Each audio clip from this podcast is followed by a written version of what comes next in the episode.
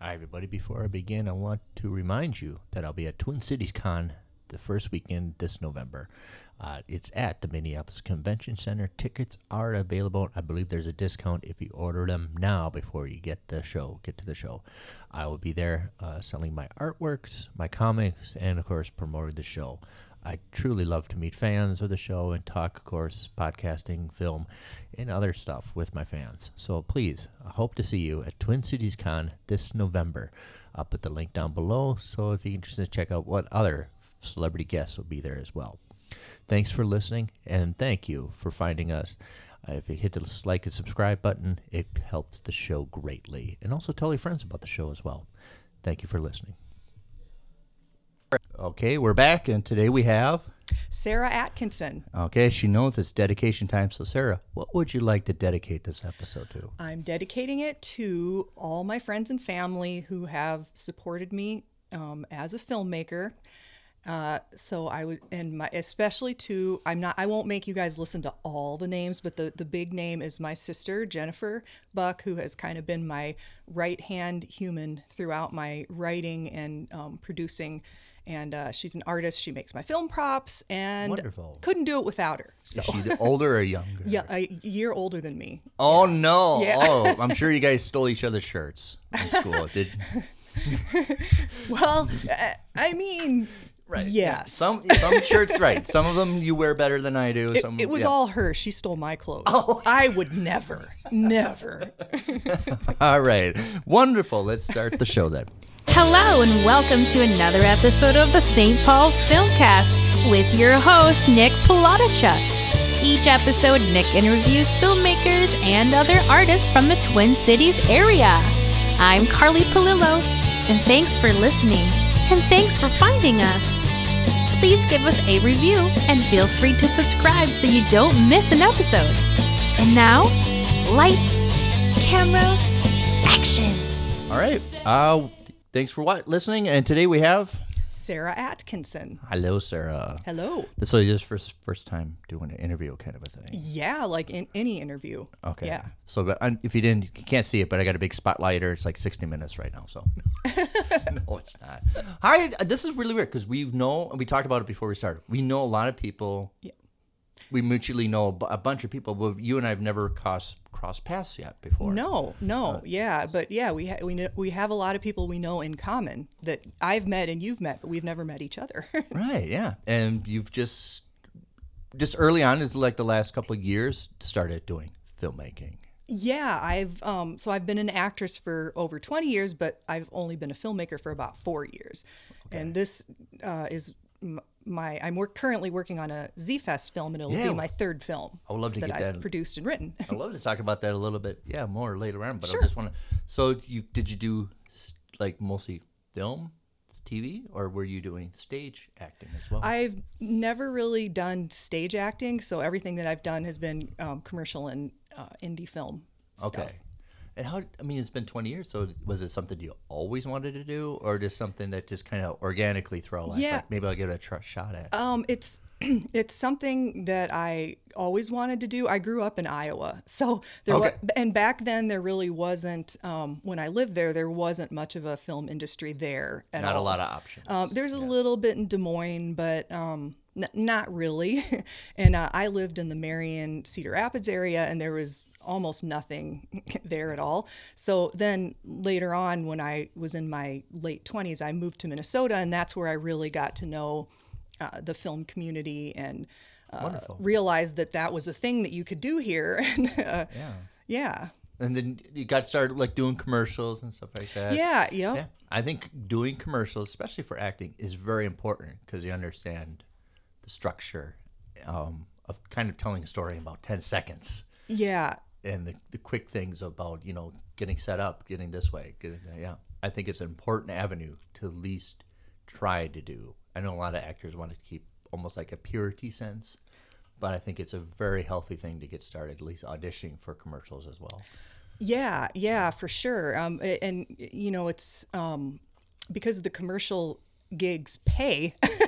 it's That a too. great way to finance your own work. Right? Yeah, that too. yeah, But it's also yeah, but it's also like you kind of almost sometimes they adjust it on the fly too, and you have to be able to adapt to that. Yeah, it's um for be, be, being on set. It's um like as far as learning goes. Yeah, it's a great way to learn. You know how to be on a professional set. Yeah, for sure. Yeah. Um, with a acting background for a lot of years, do you think it translates pretty well doing that first before you become a director? I don't think you would have to do it in that order, but I do think like if so I started as an actress. Yeah. I think for me to understand the other side of the camera helps me as an actress. I think if you started out as a director, it would help you to take a class on acting even if you never plan on acting. I agree Yeah, hundred Because percent. you're you're trying to learn how to direct an actor. You know, there's all kinds of technical stuff with directing as well, Mm-hmm. um, but that's not all of it. You're also directing the actor, and um, I think to learn how to do that, it's good for you to kind of understand the actor's perspective and where they're coming from. Exactly, So yeah. yeah, Even I, it- even if you not interested, you just want to be a director. Take at least one acting class. for sure. and if you're not comfortable how it handles, then you understand how uncomfortable. Yeah. Even I, um, I think my next live action movie I would do, I would have some kind of like acting coach on set, Yeah. just to correspond with me. Oh yeah, that would be great. And some, you know, directors are kind of all over the place because some of them, even though they've never acted or taken an acting class, are amazing, and it just kind of comes naturally to them. And then other directors get the technical stuff really, really well, but they they struggle with directing actors. And so, um, having someone like that on set would be, you know, fabulous. Yeah, I, I encourage. Yeah. There's a lot of things you need to think about, but you're a director. You're going to be talking to your actors yeah, and kind of get to the understand their vernacular, vocabulary, how to talk with them, what you want, instead of just ha- where's your mark. Or some people like that, you know. Yeah, I know some yeah. people like some actors are like, "Where's my mark? Okay, I'm good. See you later." But there's other actors are like, "Let's talk about my character. Let's do this." Well, it's that part of it's that when, like, as an actor, when I'm in a scene, yeah, I can feel like everything feels great, but I can't see what the camera sees. I can't see the shot that the directors are looking at. So sometimes what I'm doing might feel great to me, but it might not look great in the shot. And so um, that's part of that communication. Exact- You know, is that why us actors um, might not you know 100% get it right and we need that direction because we can't see what you're seeing you know in the shot Are you um, comfortable seeing yourself in, on camera? Um, I think as comfortable as anybody could ever get with that. It's it's always weird, but I mean, I've been doing it a long time. I'm used to it. I like to see the stuff that I do. I want to see the, Sure. the completed film. Um, you know, I always say if I didn't see the completed film, it would almost be like a painter that's not able to look at their painting that they just did. Yeah. But um, I always, I think a lot of actors are like this. Like we always see all our weird um, you know, movements that we think like, oh my gosh, look at this and look at that. And, uh, did, you know, Yeah. do I really talk like that? Does my voice sound like that? That's horrible, you know? Uh, you're right. Yeah, because everybody looks at themselves like, "What? uh, Why did I do that?" we nitpick, yeah, nitpick every Gosh, little. I wish did yeah. somebody fix my collar when I was on there, or something like that. Something like Yeah, that, right? yeah. It's it's never perfect. Yeah, and there's that's- always something. That's something I think is healthy. It's never going to be perfect. It's something Yeah. can strive for, but right, it's never going to be our perception what perfect is. And I think Christian Bale said it best. He envies a lot of people who aren't actors because you get to see the magic. We're behind and we know how it got made, and we kind of lose that. But you guys get to enjoy the magic of it, bel seeing the magic show. Well, we see the kind of behind the tricks of how it got made, and it kind of Yeah. loses its luster. And I see that many times when I work with like on a horror set. We know how it got made, and then we're not shocked by it because we know we've been Oh, on set. yeah, yeah. But you guys get the pop and everything, the sh- the shrieks and the Oh, believability, We- right? We, get to feel all the emotions that go along with everything as an act as actors we get to feel those emotions you know that well we actually hope that the crew does too because you know yeah, yeah.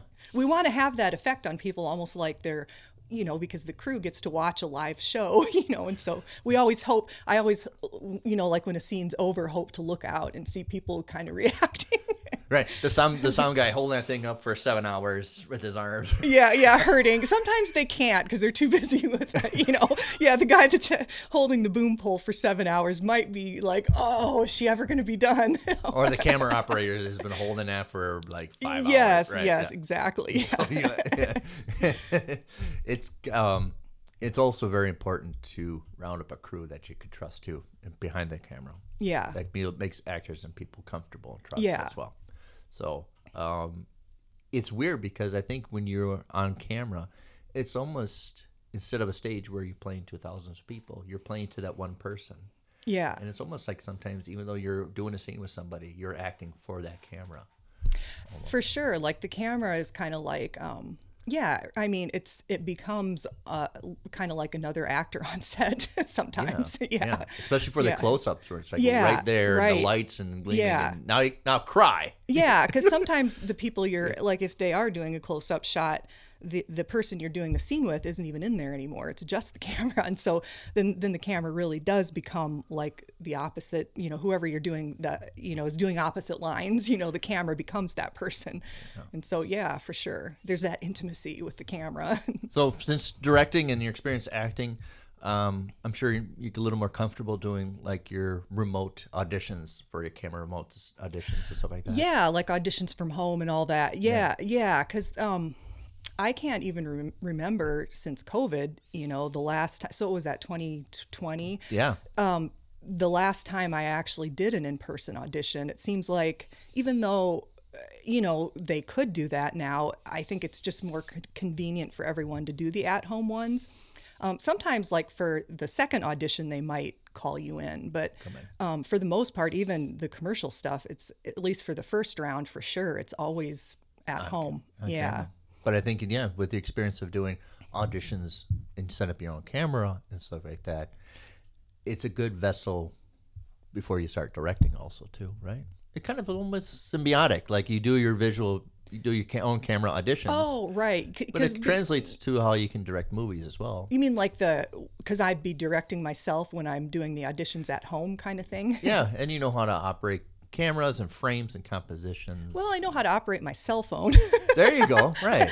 Yeah. I wouldn't say I know how to I operate mean, a kids already know about framing composition Yeah, now yeah. before the age of eight because they've been doing it. a, right? a little bit. You're right. You're right. And um, you know, because I can look at even though I'm just doing it on my cell phone. Yeah, I do have to frame it up and stuff like that. And it, and it's you know the at home auditions are pretty basic. You know, there's not a, there's not action because I don't have someone else following me with the camera. You know, so you're With the clapboard. you're yeah. just yeah you're, you're just in one space um, kind of standing there and you know you have a certain amount of space that you can move around in and um, but yeah I, I i mean i'm the one that has to do the lighting and uh, you know and kind of frame it up and uh, stuff like that Yeah. So if anybody's listening and it's interested in getting started acting, what would you re- kind of recommend?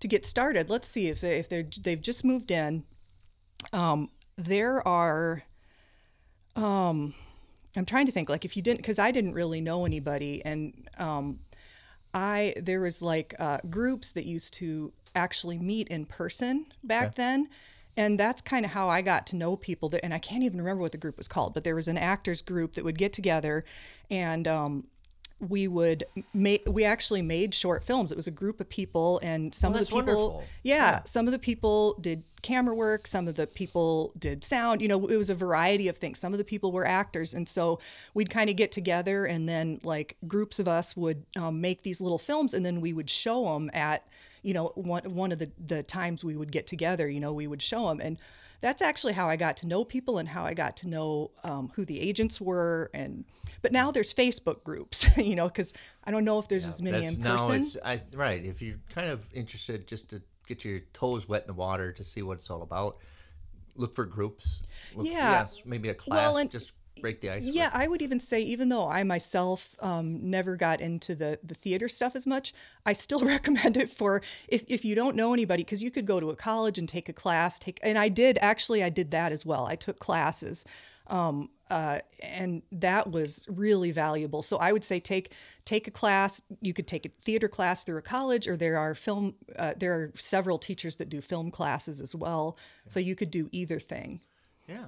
Um, are you still consider yourself almost a student after all this time? Still go to classes? Oh, I, I mean, oh, I think there is always room for for learning, no matter how long you've um, been an actor. You know that. Um, I think a class always has something to teach you. I haven't personally taken a class for a long time now, um, but that's only because um, I'm on a budget and I have limited funds. And so, especially since I've become a filmmaker myself, so then I'll think, okay, well, I really, really want to take a class again, but I'd rather take that money right now and put it towards my own film that I'm making. And so, but I do, I'm actually kind of buckling down on it, and I'd really like to take another one in the near future. Was there some actress that kind of inspired you? That you really were looked up to? Um, like Hollywood, as far as Hollywood actors, um, uh, Robin Williams was one that I act, absolutely loved because um, the thing about him that I love so much is that he could make you laugh so hard that you cried, and he could make you cry so sad that you cried. So he could do. I loved that range. Like he he wasn't just one thing, and so I agree. yeah, I just thought I want to be like that. You know, if I can even have half of that, you know, I'd be thrilled. He would bring this almost comedic, frivolous portrayal, yeah. but then you bring weight to sometimes your dramatic things. Yeah, like the movie Good Will Hunting. You know, like he. He's not um, playing a comedian. No, not at all. And um, to me, he was one of the things that made that movie so good. You know, that I, I loved that movie. I like where they brought the script to him, and he's like, "Okay, who really wrote this?" and then Matt Damon and like Ben, Affleck, no, we wrote it. No, really, really, come on. come on." yeah, because they were like, I think College kid. early 20s or something. Yeah. Who it's wrote like, no, come on, who wrote this? Yeah. Couldn't have been these young college kids. Oh, so for the new movie that you're making, did you um, write it yourself too? I wrote it myself. Um, uh, my sister assists me, like I do the writing, the brunt of it, but um, I always show the drafts to her. Um, she's an English major, so that always is very useful. Yes, I would. If you want to be a writer, make sure send it to share it with people. Writing Yeah, doesn't come from a vacuum. Absolutely. Yeah, because you gotta, you just gotta get other sets of eyes on the script, and I don't. I show it to her, and then I get it to a point where I feel pretty comfortable, and then I will start showing it to other people too, because especially like uh, the films I've written have been comedy. People's you know what I think is funny. It's so subjective comedy. It's one of the things that makes it hard, and so um, I need a lot of eyes on it to see. Well, is everybody thinking, you know, laughing during the same parts, or are most of the people I'm showing this to really not thinking it's funny, even though I think it's funny? Yeah, especially if it's dialogue heavy comedy. yeah, that's really like hard. you know, yeah, slapstick and yeah, physical. Yep. But it's also kind of a dialogue heavy comedy. Yes. Yeah. Um, that's challenging. I, I think it's, really hard. right? But also, I think it's necessary for every movie to have. And I've had this conversation with a lot of film critics. There has to be some kind of element that alleviates the pressure to make you laugh. Exactly. Yeah, for sure. That you, where you can kind of lift your spirits, um, that you don't feel like weighted down. Um, th- and those films are good too, like with the really deep storylines. But sometimes we don't we don't want all that weight on us. Like if especially during certain times, I think we us humans feel the weight of the world on our shoulders already and to just be able to go somewhere and it's everything's lighthearted and you just get to laugh i think it's awesome One of the best movies I've done it for me this year so far was Julianne Dreyfus and You Hurt My Feelings. Yeah. Where she's a writer teaching a writing class. And then she realized her husband does not like her writing. So he just overhear eavesdropping and overhearing the conversation. Yeah. And she believes he's been she's been lying to her the entire time. And it's a kind of a dialogue that, especially if you've been a writer, of you know, sometimes you don't want to listen to your friends, right?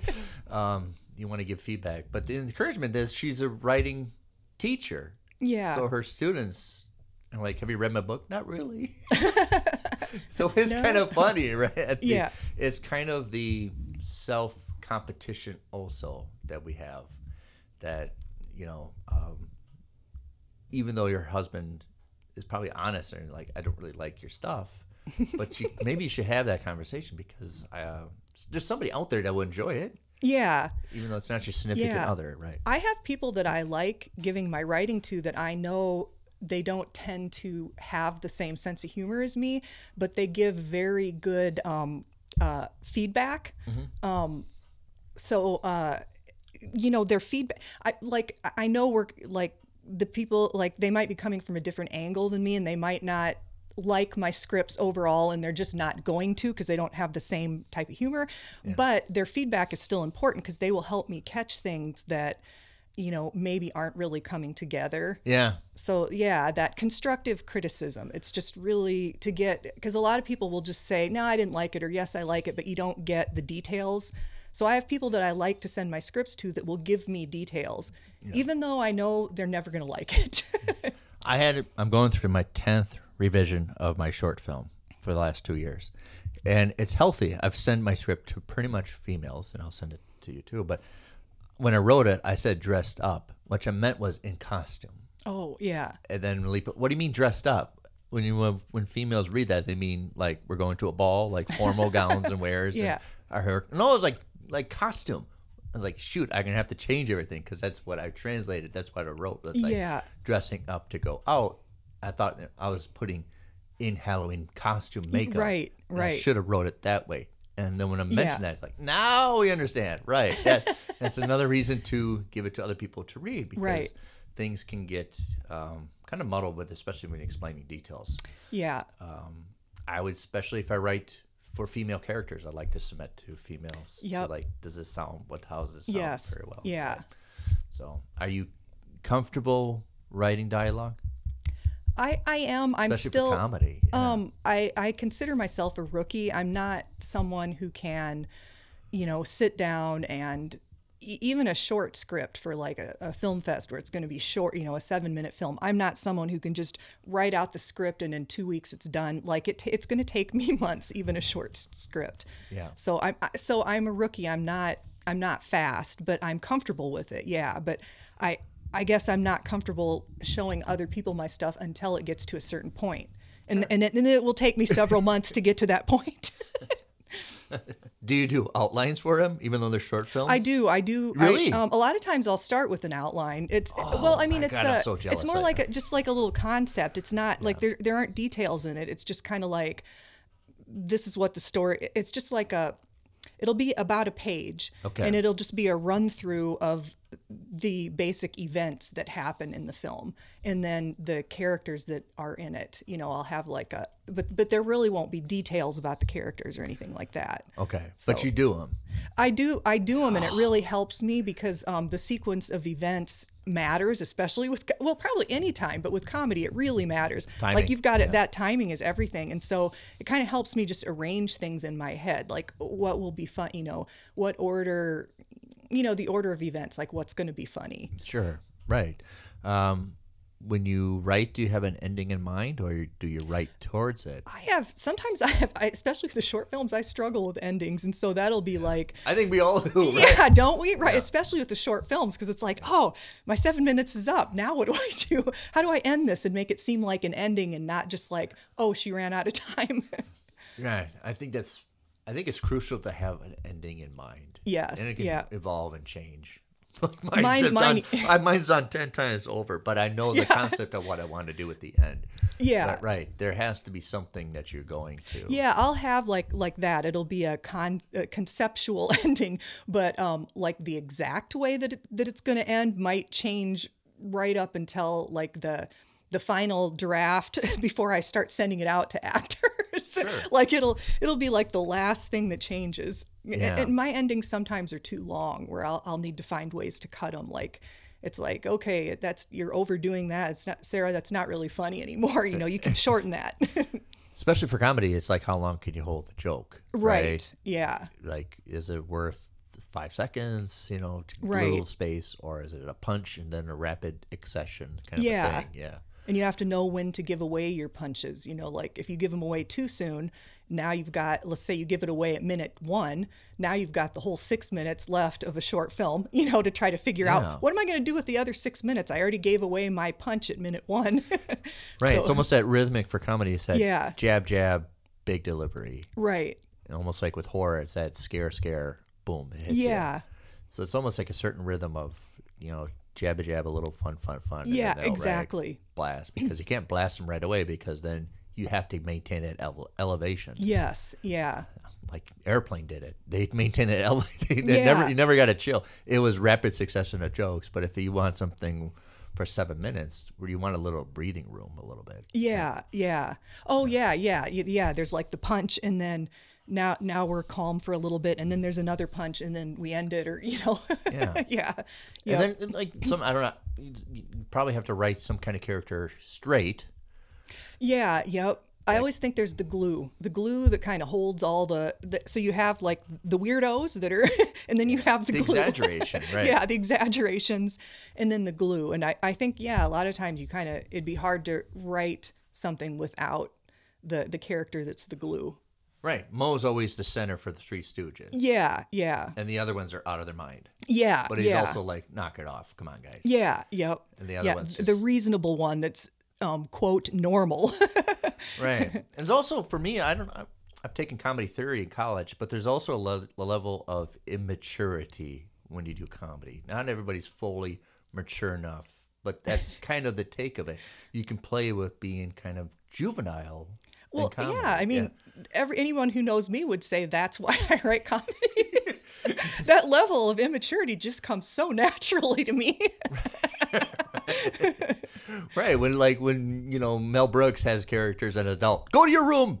right, and then you treat them like children almost. yeah, yeah. Yeah, there's a certain element of how would because if you're fully mature, where's the funny of that? Exactly. Yeah. Right? And then yeah. you got to take some things personal. Well, and like the ridic, you got to have that ridiculousness, you know, like that.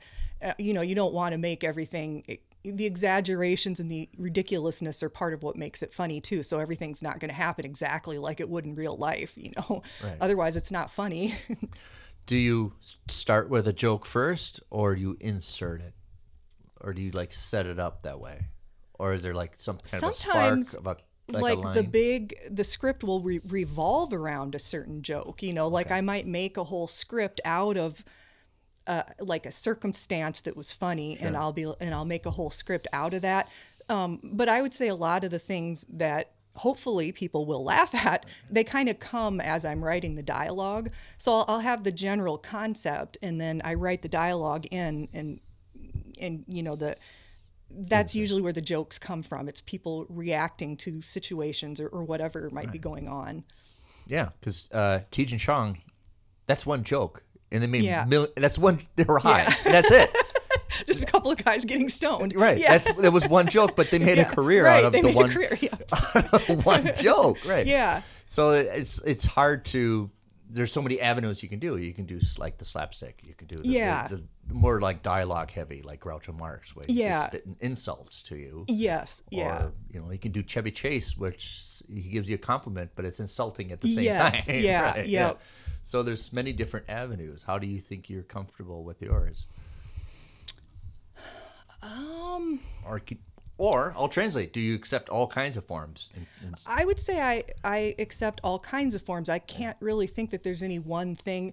Like me, um, I guess you could say if I was going to think of one thing that maybe gives me ideas would be characters. Like I love kind of analyzing and studying people and how people act and react and people's you know everybody has a, a different accent you know depending on where they're from or even fam- certain families will have certain accents or certain um, you know things about them that might seem quirky you know and so we live in Minnesota. We love quirky Right, quirky yeah. Coen Brothers. and and so that I would say that it's the characters that kind of inspire ideas for me because I'm a character driven person.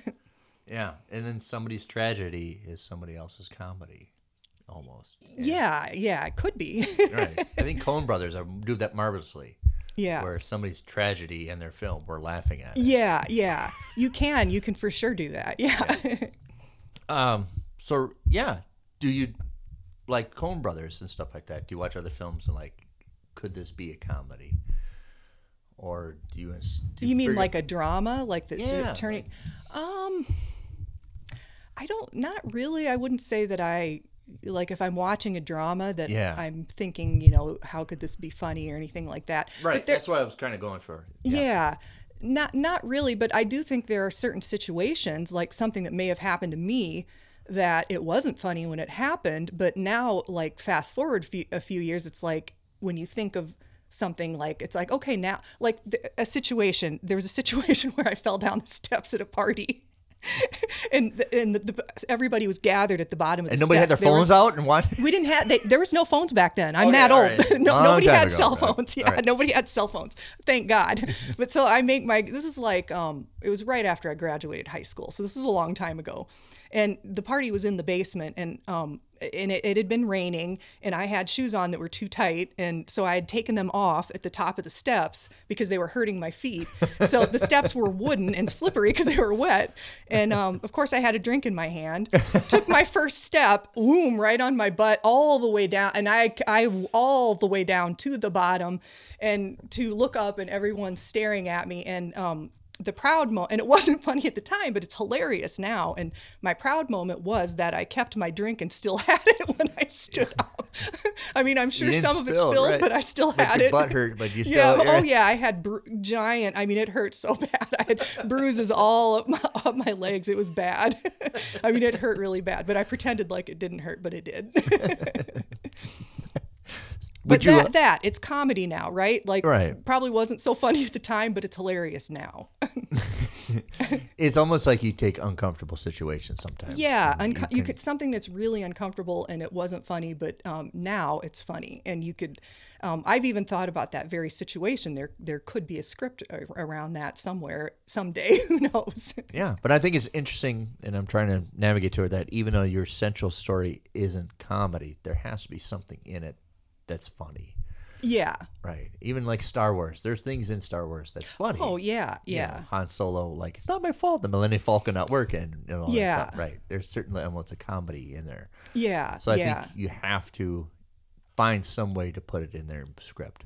yeah, yeah, Yeah. My Yeah. favorite movie, The Maltese Falcon, has a. Sometimes you can laugh at it because um, Bridget Osana, she says to Sam Spade, "You're not going to go to the police, are you?" And he's like, "Go to them. All I have to do is stand still. They'd be sworn. I don't have to go to them." And that's kind of leaves it at the pressure, kind of funny. Yeah. yeah, yeah, yeah. like the they call it the comic relief. Like even in a, a film that isn't funny, Or the Yeah. line that you better put comedy in it, or we will we will put the comedy in it when we review it, right? Oh, Or right, somebody yeah. else will, right? Or Yeah. somebody else will. Yep. Yeah. So it's it's hard. I think it's something you have to learn and train yourself to figure out because it's very important, especially if you're going to write dramas. Yeah. There's something in there. Um, are you comfortable with cliches, or do you think about it when you're writing? Um, so a, cl- Especially a with cliche comedy. can work for, Yeah. for sure. Yeah, it can it can work. Um, you know, it depends on how you do it. Like, because there's like the cliche where if people read it and it's like an eye roll and then it's not funny, or but you can take a cliche and make it funny for sure. So yeah, So it's always in your back of your mind, kind of, oh, that's been done before, but let's it, it can it puts- can be okay. It just Yeah. depends. I mean, there are no rules at all. I mean, there really aren't any rules. so, or you could say they're rules, but they're meant to be broken. Yeah. So really, you know, it just depends. I mean, um, yeah, you don't. I mean, you. I would want to stay away from the what I call the eye roll one, and it's like, oh my god, we've done that before. You know that, and then it's not funny. But sometimes you can take something that has been done a million times and make it funny because it has been done a million times. Right. The old So- um my favorite one is running in the airplane airport catching your loved one. Oh At yes, yes. That's been done a thousand times. That's one of my favorite. or you can take um like horror films, right? There's always the and it's usually a woman, but it, okay, probably sometimes men, but usually a woman running through the woods and she always falls. You know, the bad guy's chasing her and she always falls. You can Or definitely she's running as fast as and he's walking, but he yeah, he walking keeps- super slow. and but he keeps up. Totally comedy. You can take that cliche, make comedy out of that. No doubt, no doubt. Yeah, I mean, you can. I, uh, that's another thing for comedy. You can take a cliche that's all that's been Yeah. done many times. Like this, taxis are always accessible as the movies, yeah, and you can make it a comedy bit. You know, yeah, yeah. something turn into like it's Yeah. somebody else that's oh I'm Yeah. here. Or and I, um, and I think I've probably used um I'm sure I've used cliches and because um the, the the films that I make a lot of times there there will be a, a dark edge like it might be still pretty much a comedy but there could be like it could be kind of a dark comedy or, or there might be like a little bit of a dark edge to the comedy yeah, especially when the '80s when we were mixing genres. yeah because there'd be like Ghostbusters. It's a Yeah. horror and a comedy. right yeah Or we do sci-fi comedy or something Yeah, like that. So yep. we were mixing a lot of genres in the 80s. yeah Um, whereas now it's pretty much standard. No. um, I don't know where what category we would put Beetlejuice. That's more of a comedy than Right, horror. yeah. But there are some elements that are like, oh, that's kind of yeah stray. well like you mentioned ghostbusters i mean pretty much the like the dial it's mostly funny but there are ghosts that hurt people you know and Right, you know can freak and, you and out, right. yeah yeah and that are i mean i guess kind of scary i don't know that one's so goofy i don't know are they scary now, right, well, now it's a classic. yeah Now you're ready for it. yeah But um, right, do you uh, comfortable writing male and female dialogue? Yeah, I'm comfortable doing both. I I have um, my my brother is the main male. I, I will give the script to him in, in the early stages to kind of have him look it over because I think when you are writing for, um, you know, as a female, and if I'm writing a male role, I could put some things in there that it's like, no, that just doesn't sound right, you know, but it seems okay to me. Well, and I think sometimes there's a difference in and, and I am generalizing, but like males might have a slightly different sense of humor than the average female does. And so I kind of want to think, see, you know, okay, so my female friends all think this is funny. Would my male friends al- also think this is funny? It Does it is he kind of a universal? Because sometimes jokes can land to yeah. other people. Because you want your whole audience to be laughing if you're, or, or, you know, you don't want only the females to be laughing, you know. and that's why um like John Hughes movies works because he listened to the kids. Yeah. Constantly. What is funny to them? What's the music? What's hitting you know And something that would translate to the work. But yeah, he listened to the kids like this will make it awkward and fun. Yeah. Yeah. And also, probably when you write comedy, I'm just going to assume that you find where the awkwardness is, kind of almost. Yeah. There Yeah. has to be somewhere where something's uncomfortable. Yeah. Yeah.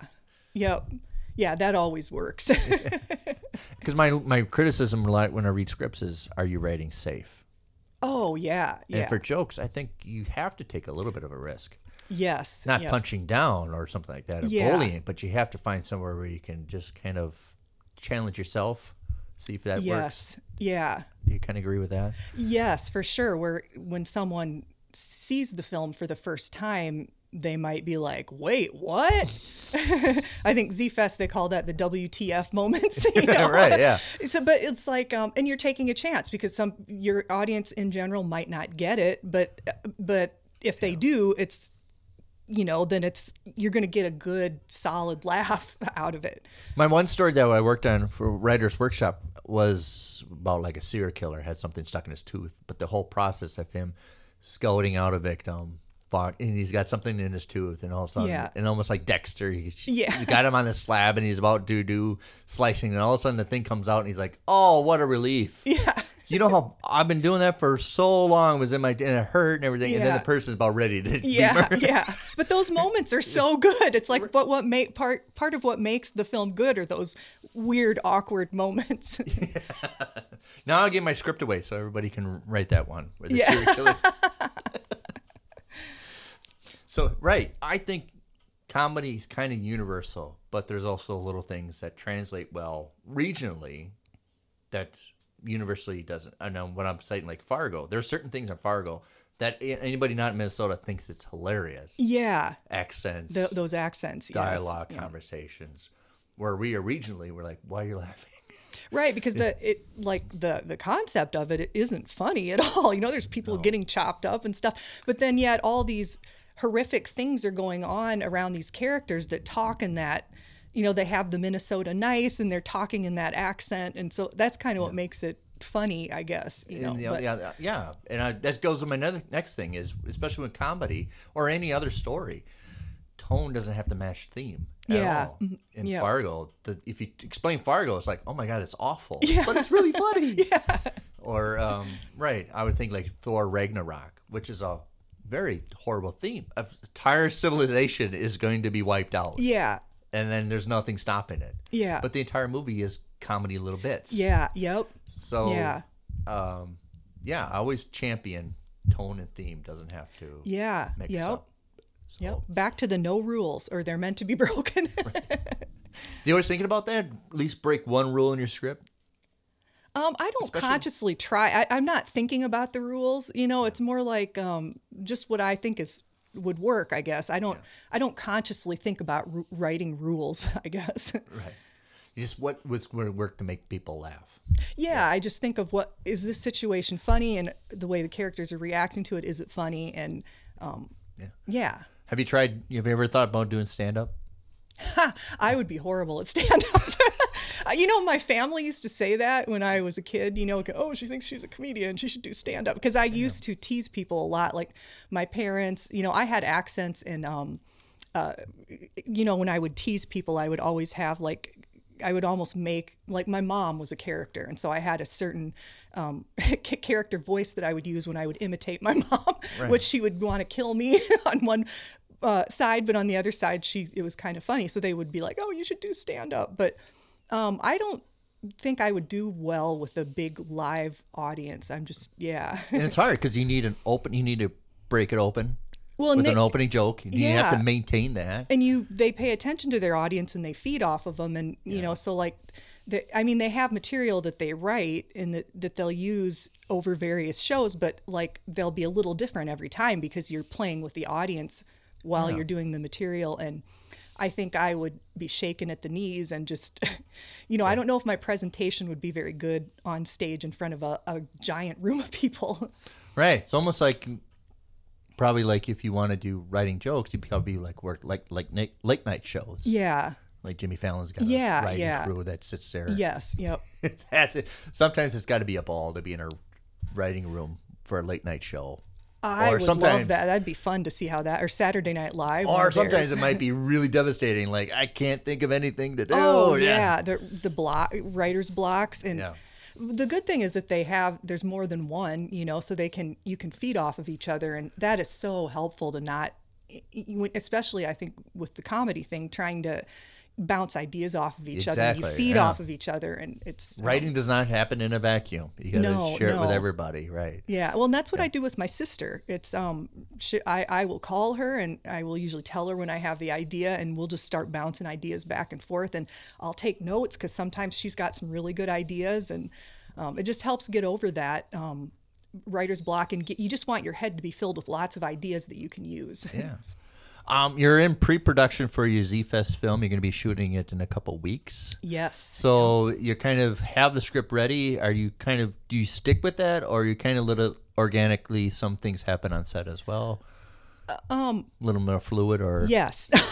little both, little a bit little of both. both. And it, how you know how much we st- so my actors could completely stick with the script and it would work. But um, I love improv. I love it when my actors can. I like to improv myself. You know, like to me, when you as an actor, if you see a moment and you could something is going to be funny, just try it you know and so i am definitely open to improv you know that sometimes actors know their character better than i as the writer do Right. you know because um, they're the ones that are going to be studying the lines and you know studying their character and how their character is going to respond and um, you know so yes i have the lines in there and i think the lines work but um, I, I love improv you know Sure. There's a great um, example of that in the movie Matchstick Men yeah with Nicolas Cage, and they're con artists and Sam Rockwell.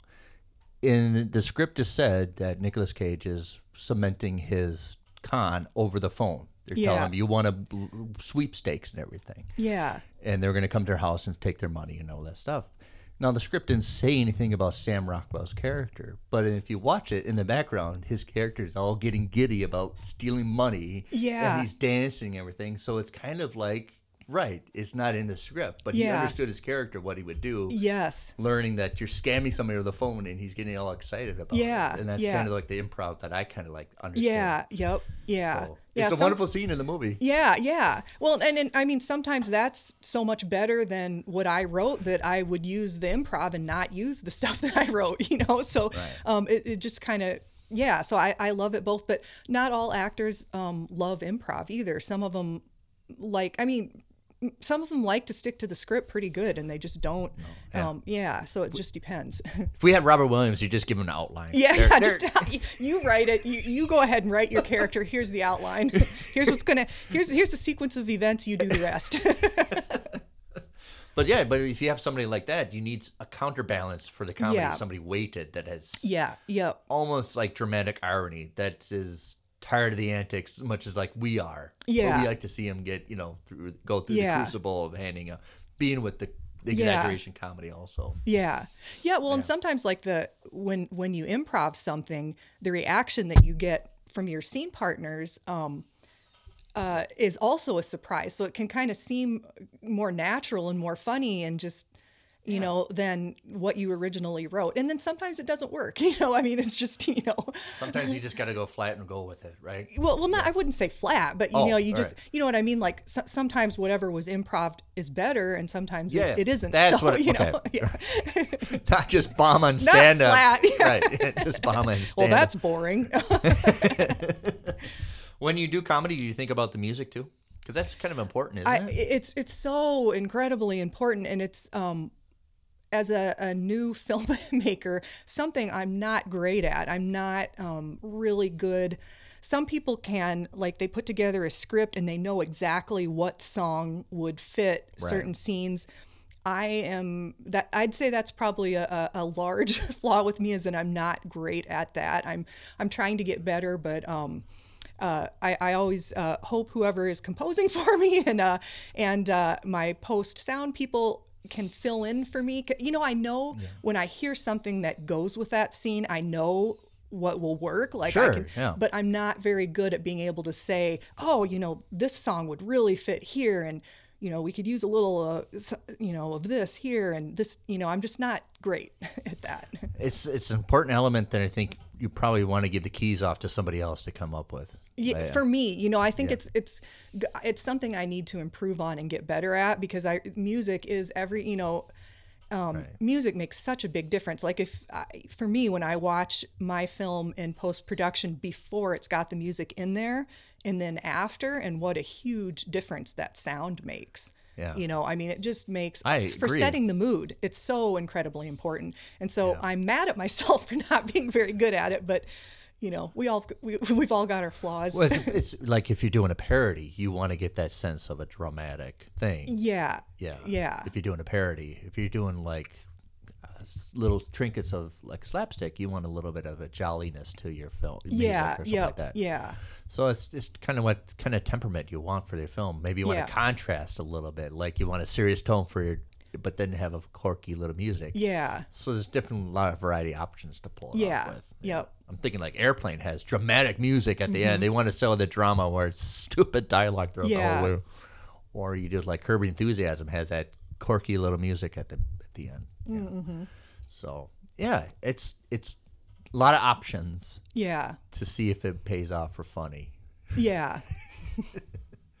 Is there a comedy that you inspires you? Is there a certain one that you kind of Let me think of um whenever anybody asks me that then, then I just draw a blank and I can't even think and yes, I know there have been some. Like I can think of old ones um uh um like uh John Candy was one of my favorite you remember him? Of course. I mean, he. Uh, I was so sad when he passed away. He was one of my favorites. He was really, really good at like more the, you know, slapstick. You know, out of his element. Not he wasn't good. I mean, he wasn't terrible at No, but I want to say all his characters are kind of out of their element. They couldn't yes, handle the, situation. awkward. But um, so Uncle Buck was one of my, and it's a really old movie. If if anybody, I mean, I would suggest seeing it if you have. That's another one. It's funny, but the theme, the, the tone is hilarious, but the theme is very dark. Yeah, yeah, yeah, Yep. I I love that. I must have. Me and my uh, college roommate love that, and we must have watched it a million times. I mean, I and one of my favorites is Clue. I can, if you want, I can tell you the entire dialogue of Clue by hand from Oh. memory. So that's one of my favorites. I Yeah. love, I love Madeline Kahn, so that works. yeah. Yeah. So do when you write comedy, do you shut off all influences, or do you go back to watch other things and see? Um, what kind of is your process when you write comedies? when I write, you know, gener- it is generally based on a character. You know, like I will have a character in my head that I want to write a script about, script about, and so I will think what situ- So if I take this character and I put them in a um, what what situation would be funny to ta- have this character be in, and a lot of times it's like there will be a like contrasting like the character might contrast with the um the situation you know like um Oh yeah. So if we take like uh, you and I we come up with a character, uh, Sally. yeah Um, she's a private detective, and everybody thinks she's very good at it, but she just kind of it falls in her lap. Yeah. kind of a thing. She's not. She's accidentally clever, but everybody in the world thinks she's the greatest. It's almost like Inspector Clouseau kind of a thing. Yeah, well, like I Yeah. did. So the film I wrote two years ago for um, Zfest is Yeah. called Down for the Count. It was what would happen if a vampire met a Karen, you know, like the right. So that so I had the Karen Yeah. in my head, and so I'm like, what situation can I put her Just in? talk to him to death. yeah, right? like what would happen if a vampire met a Karen, you know, like and um so that and then it just kind of went from there. She so- probably critique the hell out of it. yeah. right. I love that because vampires, you can kind of write your own universe, right? Yeah. I mean, you make up your own rules if you want about what happens, right? Yeah, yep. I love that because that's kind of a mixture of awkwardness, but also a little more horror. But you're balancing it out with kind of like Yeah. yeah, eat it the right way, right? Suck his blood the right way. You're doing it wrong, something like that, right? It works. Well, yeah, because then you got to think how the vampire react then, because they're not expecting to meet a Karen, you know. So how are they going to? Because you know the Karen is a such a character, and then you know how are they going to respond to this character that you know? Yeah, it's interjected to his probably or his or her process. yeah, and then you're critiquing it or something like She's Yeah. critiquing like, just leave you alone. No, I won't leave you alone. You're doing it wrong. right. Yeah, I love it. I love it. And it's probably things you see out in the real world. yes, So yeah. you keep do you keep a little notebook with you or do you just I sometimes I do like I will. um there's a makeup artist I've been watching on um, that does like Facebook lives, and it, I think it just popped up in my news feed. I don't know why because I don't generally watch makeup artists, but the, but and so so she's uh, such a character. I did start taking notes because I'm like she needs to go into a script because she is such a character. Like the way she talks, she's got an accent. You know, I'm like she needs to go into. So I have been taking notes. She always mispronounces words, you know, and so every time she does, I'm like, ooh, and I'll go put, write down that word, you know, that she right because that fits the, for Yeah, dialogue for yeah. that character, right? Yeah, yep. Then you got to put what kind of world setting. Yeah, yeah, I'm thinking like something like Elvira. Remember Elvira? She's Yeah, yeah. always had her. She always created her own little world. Yeah. But then for like a movie, you put that in suburbia, yeah, yeah, yeah. Like what would yeah, which is the central joke for the Addams family. yeah. Like what? Well, you could do like what would happen if um, uh, Elvira met a um, like a serial killer or something like that. Like Yeah. what would happen? Because she's still always acting like Elvira, and then he's he thinks re- he's going to yeah. kill her, but she's at, not reacting in the way that you know what I mean, like stuff like that. Yeah, she was like, "Ew, why are you doing that?" yeah, yeah. right. But then she has like her vampire she- Yeah, yeah. and then how how would he react? Because it's like this person, she's not screaming and yelling like I expect. You know, it's like what you know. So then you get that. So that's kind of my process. Is is that's usually what I start with. So, sometimes I'll um, think of just a general idea, like wouldn't it be funny if like this situation, a certain situation happened, and then I have to go back and think, okay, what characters would be funny in that situation? Right. It's, it starts with a little bit of like oh, it seems like when talking with you, it starts with like a situation. What if? yeah. But you What kind if, of ground yeah. it with something that you've seen in real life. Yeah, And yeah. then you just exaggerate the hell out of it. Yes. Right. Yeah, I'd say most of my characters are based on real people. Yeah, for sure. Yeah. Right. Um, I always when I critique art, I always and I talk to my art students, even when you're writing, you're acting, everything. Where is your exaggeration? Because you gotta put it somewhere. Where's Yeah. your funny? Where's your exaggeration? Because it has to be somewhere in there that you are working Yeah. to exaggerate features or something like that or persona. Yeah. I have a lot of people like I want to draw comic books and I want to draw characters, and I was like, okay, for when you draw your character, where is the exaggeration? Does she have wild hair? Yeah. Is her out loud? Is her makeup exaggerated? Yeah, Is yeah. Mm-hmm. her nose exaggerated? You have to find somewhere, um, especially when you work in an artistic medium, where is the exaggeration? It seems for you, it's the comedic point of it. right? Yeah. Yep. Where's the yeah. element? Yeah, yep, uh, yeah. I'll take a somebody that I've known and I take them and I exaggerate them and then they become the character. like one of my favorites is from Saturday Night Live. Um, the I think it's Kristen Wiig that, that- I'm pretty sure it's yeah, it's Kristen Wiig that does the Target lady. Do you Oh, remember of that course, one? yeah. Oh my gosh, that Yeah. I just love Well, you know, character. Kristen's been to Target many times to like, Yeah. I'm gonna do this. but that one, like I would do like on long car rides if I'm by myself and I'm bored, I'd be in there by myself doing my own imitation of Target Lady because I just thought it was so funny. Hey, I told you, Barb and Star is the best movie ever. Have you seen Barb and Star? Uh-uh. Oh my God, Barb and Star go to Vista Del Mar. You have to watch it. I love it.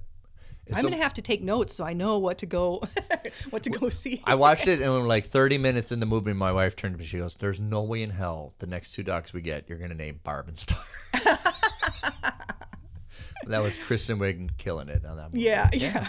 So yeah, I think it's very important to when you're writing, and I come and circle around, especially for comedy, take a few acting lessons, mm-hmm. comedy, watch everything comedic, even if you don't think it's funny, watch everything Yeah. to get where you want to. It's kind of establish your base of where you want to start with your comedy. Yeah. like. that's what I'm talking about. To use yours kind of is like starts like almost a situation rather than just one joke like Cheech and Chong. It starts with a Mm-hmm. Yeah. situation. What if this Yeah, happened? right. Right. What if a vampire bit his tongue and then the tongue became a vampire? And then he couldn't talk or he talked with a lisp. right. Yeah. Right. Yeah.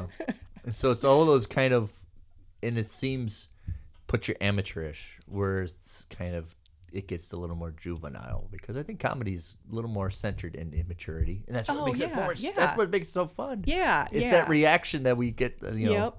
go to a room and get spanked or something like that. Yeah, right, yeah.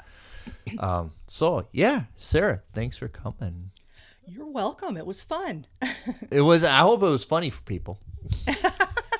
I, I hope I was at least mildly I entertaining. don't. I We'll hope. see. I, I hope you because you write comedy. I hope your friends are like, all right, tell me a joke right now. I hope they don't do that to you. I hope not either. yeah. Or you come to funerals like Sara's here. Do a joke for us. Yeah. what, what's your next character? Yeah. Yeah. They- They'd get a uh, long silence. Well, good luck on to your Zfest. Can you give us the title of it before you? um, sure. It's titled The Ripper. The Ripper. The Ripper. Oh my God! There's so many avenues my brain's going. with I know. You won't know till you see it. but it'll all make sense. And then I'll do a satire of it of your film, and I'll call it the Zipper.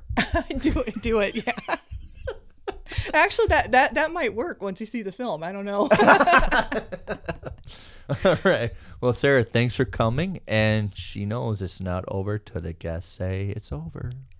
um, it's over. Bye, y'all.